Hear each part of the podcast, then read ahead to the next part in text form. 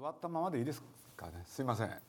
すいません。あのあのあぐらかかないとね僕喋るのダメなんですよね。申し訳ないです。あのまあちょっとなんかまあとにかくスタジオジブリとしてはですね本当に久しぶりのことなんですけれどまああの久しぶりっていうのは、えー、大概ジブリは2年に1本っていうねペースで映画をやってきたんですけれど今回はですね「あの国立坂から」っていう作品を、えー、やることになりました。この題材をあの五郎君こういう題材があるとやるかって。そしたら彼がやるっていうのでやろうと、えー、宮崎監督にですね宮崎駿監督の方にね、まあ、五郎君でやりたいと思うと。そしたらまあ、えー、ただ一言。あの映画監督っていうのはね2本目が大事だと。この2本目がねあの本当の評価が出るはずだと。そうすると五郎もね生半可な気持ちでやるんだったらこれもうどうしようもない。だからダメだったら解任っていうことも含める中でね、えー、じゃあ五郎にやらせようかということで、まあ、それをまあ彼にも伝える中、えー、やるということになりました。えー、後がないっていうかそういうようなことで言ったみたいな話だったんですけどそれを実際そのそれを聞いて本人はどんなふうに反応しているのかっていうことがあれば教えてください。あの伝えました、うん、2本目が勝負だって言ってるっつって、うん、そしたら「ええ」ってそんな分かんないじゃないですか。ねえ。まあ、その小さな短い言葉の中にねいろんなものを受け止めたと思いますよ。映画を作った後まあついでだから喋っちゃいますと続けて映画やるのか。ね。それとも選択肢として美術館へ戻ってそっちの仕事をやるっていう選択肢もあると。それからもしかしたらもう一個ね五郎君が自分の進みたい道があるのかもしれないでその3つをね提案した時に彼からですね映画をやってみたいと。これで彼からいろんな企画も出てきたしこちらからねこういうのはどうだっていうことでまあ時間にすると丸3年ぐらいですか、うん、そういう時期を過ごしましたね。だからまあ僕は本人じゃないからわからないですけれど。ねえあの映画になるかどうか分かんない企画をこねくり回してるその3年間っていうのはね、まあ、結構大変だったんじゃないかなと。そんな想像すらします。去年の暮れジブリの新作「国立小坂」からの制作記者発表の席で鈴木さんはこんなエピソードを語りました。これでやるっていう中で、えー、皆さんの方からはですね舞台を、ね、1963年オリンピックの前年にしようと。僕らが今やね、まあ、現在あの制作の進行としては非常に順調にね随分遅れておるんですけれど。まあ、僕はまあ繰り返し言ってきたのはね昔は良かったぞね。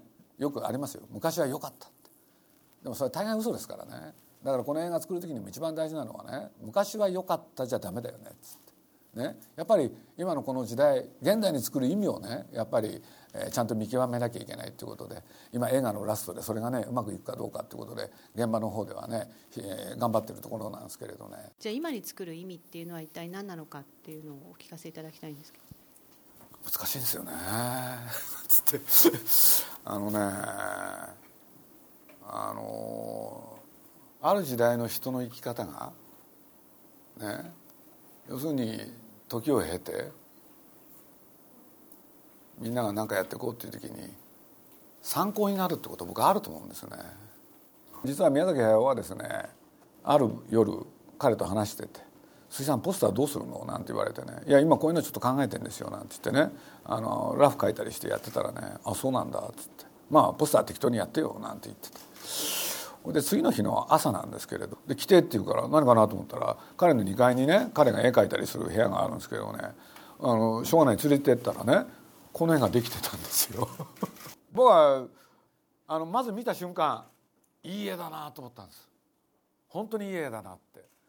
だから実を言うと悩んだんですよね。悩んだっていうのは要するにね口も出さない手出さないって言ってたのにポスター描いちゃったなんて言ったら話ややこしいでしょ？これスタッフに見せたらどういう反応するんだろう。特に五郎君ですよね。もしかしたら嫌がるかもしれない。なんてこともちょっと思ったんですよね。ただ僕はねもうその喋ってる間にねもう決めました。これいい絵なんだからこれポスターにしちゃおうっつって。いきなり「ちょっと五郎君見せたいものがあるんだ」っつうから「何ですか?」って言うからね「これだ」っつって。一瞬間が生まれましたね やっぱり。これで、ね、何言うか勝負だったんですね。本当に。そしたら彼がねまあちょっとある種耐え難い間になった瞬間にね「いい家ですね」って言ったんですよ。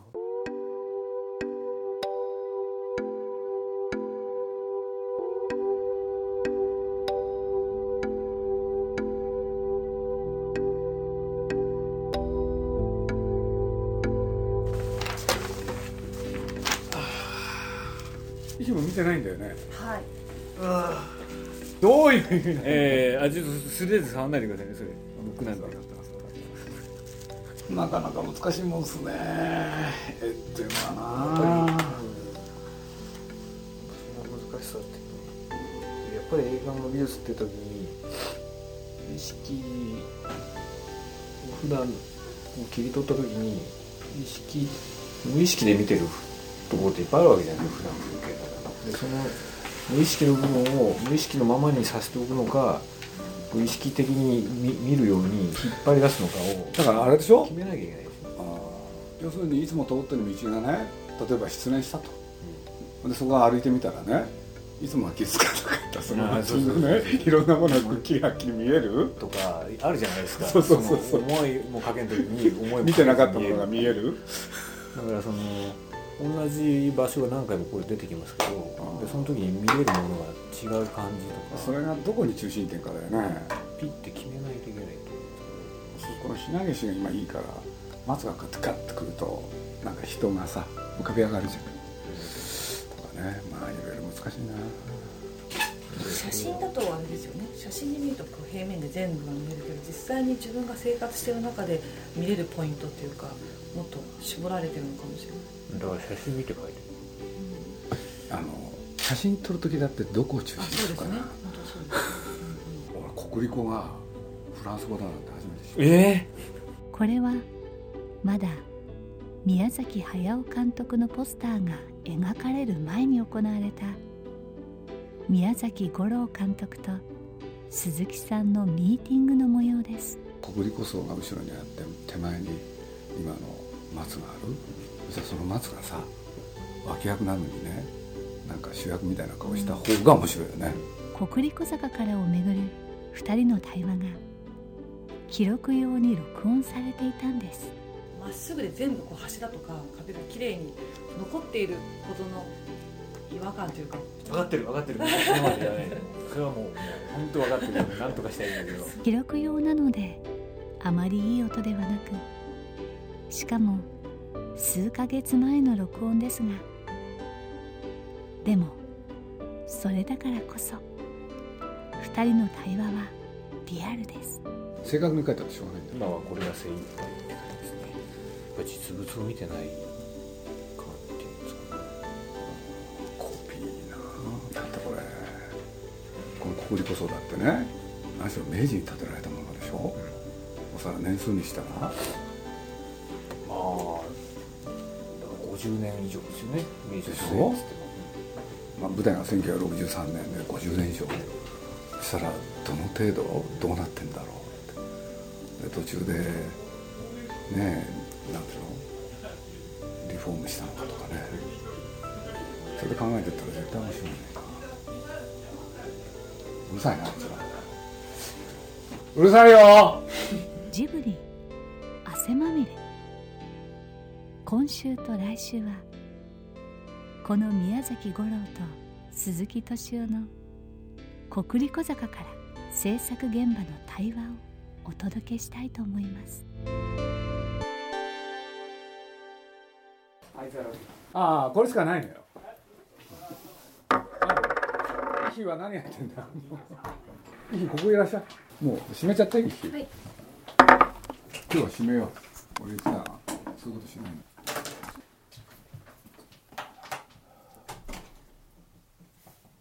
時代が1963年オリンピックの前年戦争が終わって18年。俺でまあ何しろ戦後、ね、日本は奇跡の経済復興を成し遂げたんでその象徴としての東京オリンピック。大体この時代っていろんな国見てるとオリンピックと万博が大事で、俺で大概その時ってねそれまであったいろんな古いものを全部壊しちゃって俺それが絶対正しいと思ってそんな時にその横浜にあるある高校で要するに古い建物明治以来のそれの壊しちゃってこれもクラブ活動を使っててねほったらかしになってて今やクラブ活動の部屋ところがあまりにももうオンボロなんで学校側がそれを壊して要するに新しいクラブハウスを作ってあげようって。そしたら実は生徒たちもそれを大歓迎。何しろそういう時代なんだから。ところがその主人公の男の子ね。えまあ女の子がまあ海ちゃん男の子は俊君ですけれど。ノーっていう。要するにそんな簡単に壊しちゃっていいのかっつって。自分たちがねこうというのはまあ俊君は何しろその中でね高校へ入って以来ある時間をねもしかしたら教室にいるよりもそっちにいた方が長いっていうのか大事な場所だった、っていうんでまあ反対する。でその中でこの男の子俊君とね海ちゃんが出会いなんていうのがねそのお話で。これでまあ今今のところできてる絵コンテは本当に今日も改めて見たけれど面白くて。すごいいいのよ。で何がいいかっつったらね人間関係のバランス。すごくいいんですよ。俺でね何て言ったかな。2人のねその恋愛も確かにあるよ。でもそれ以上にねなんか全体がいいんだよね、時代だとか。これでこの話どうなるんだろうなって興味がどんどんふつふつ出てくるんだけどね。でも最終的なことで言うと俺は観念的に言うけどね。ほっとくとさ昔は良かったでいいのって。なりかねないのよ、うん、そこのとこ一体どうするのかなっていうね。やっぱそれ考えざるを得なかったのよ。で確かにこの時代何しろ1963年高校生っていうとちょうど俺なんかが高校生で。これでね何しろ五郎が作ってるのは時代劇でしょ？何しろ舞台63年。ところが五郎君の生まれた年は？67年？67年1月。そしたら五郎君にとってはね自分が生まれてもいない時代のことをやらなきゃいけないわけで。俺でそういうことで言うと何ていうの？とにかく C パートまではさなんか時代の雰囲気からねいろんなものを全て醸し出してるんですよ。だから俺なんかそこら辺のね浸れるいい気分もある、うん、でなおかつね面白いんだけれど一体どうしたら現代の映画になるんだろう。で俺ねちょっと少しは考えたんですよ。でね実を言うと宮さんが一番最初シナリオを書く前にね書いたその、まあ、ある種の企画書。それちょっと読んでみたんですよ。そしたらそこにねあのこんなことが書かれてたのよ。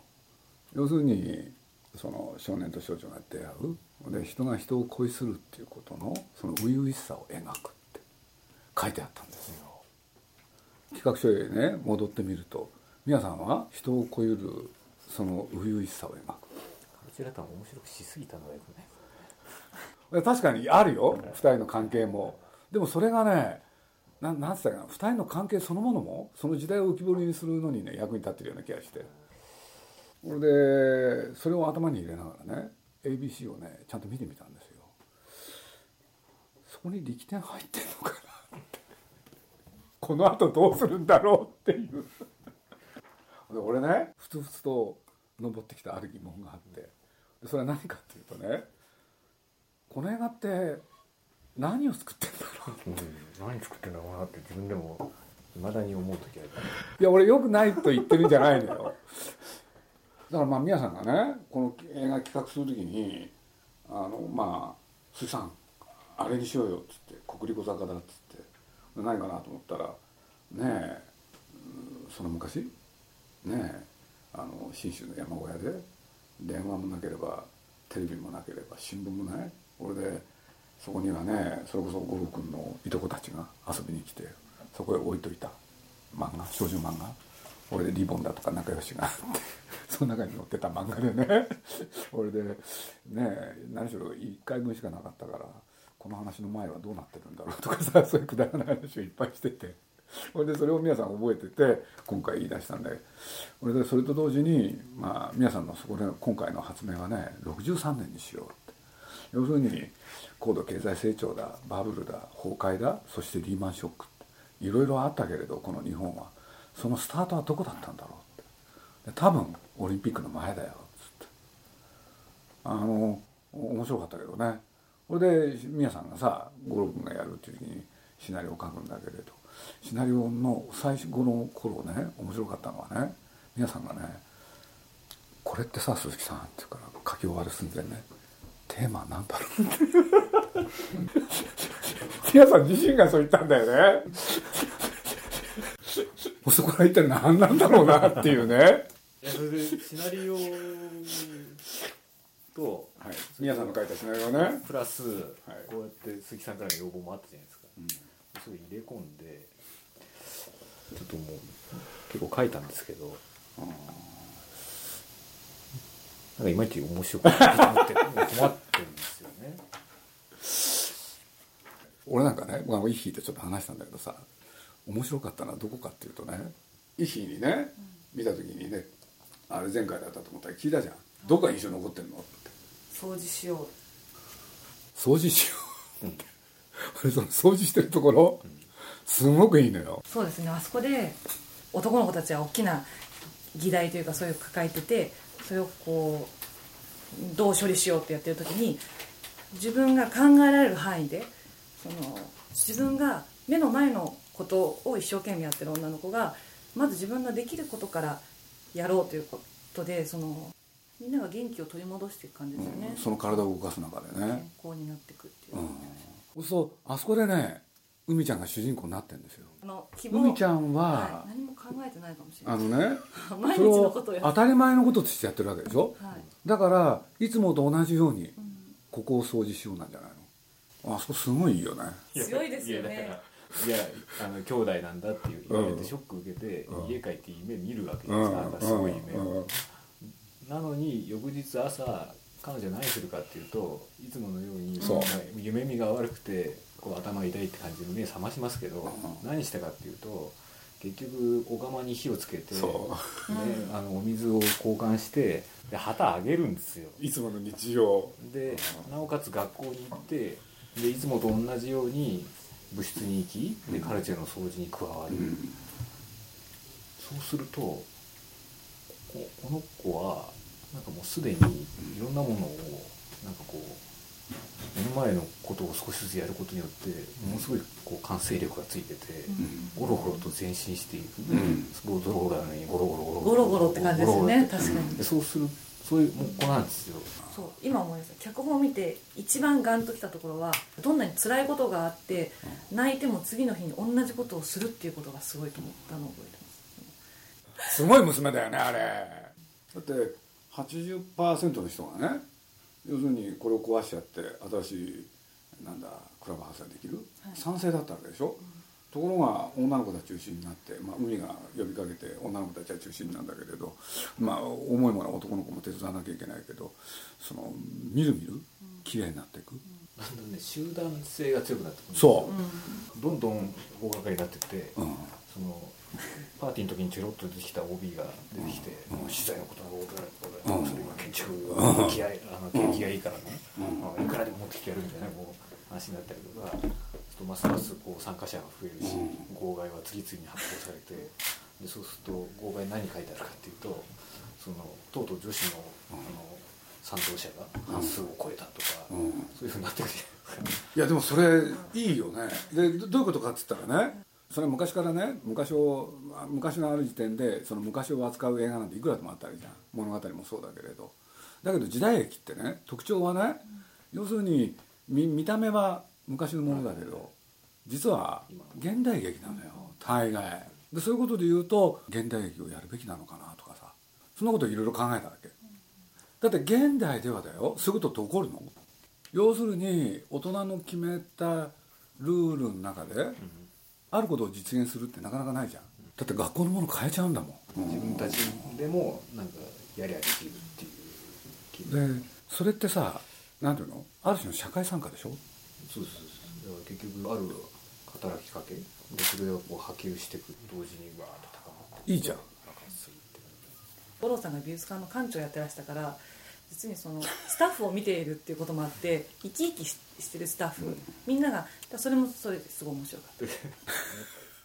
いいよ。リアリティあるよね。ね。要するにいろいろあってもいつもやってることはちゃんとやるっていうのがなんていうの？今の世の中にぴったりコンっていう感じじゃん、こ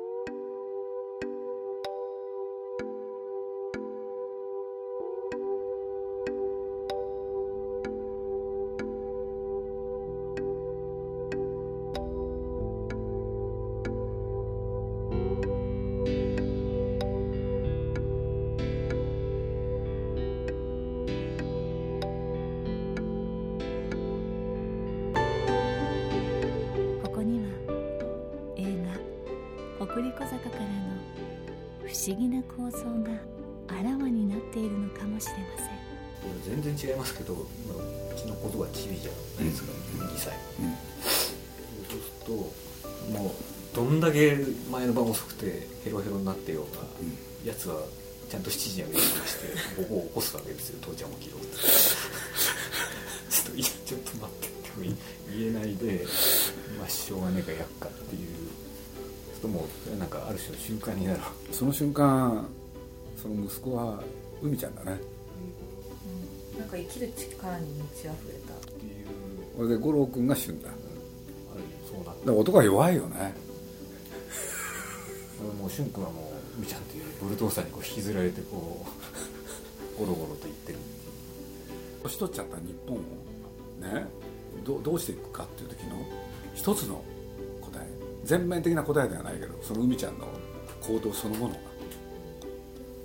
必要なことをやる。でやることによってね知らない間にさ本末転倒元気になっちゃうんだもん。いくら辛くても。でそれと片方で理屈を言ってるあの俊君。でこの二人がカップルって仲いいのよ。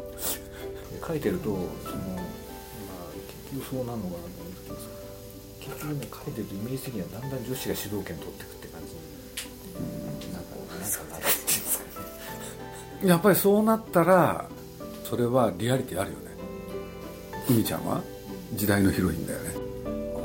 宮崎五郎と鈴木敏夫の「北陸小坂」から制作現場の対話。来週に続く。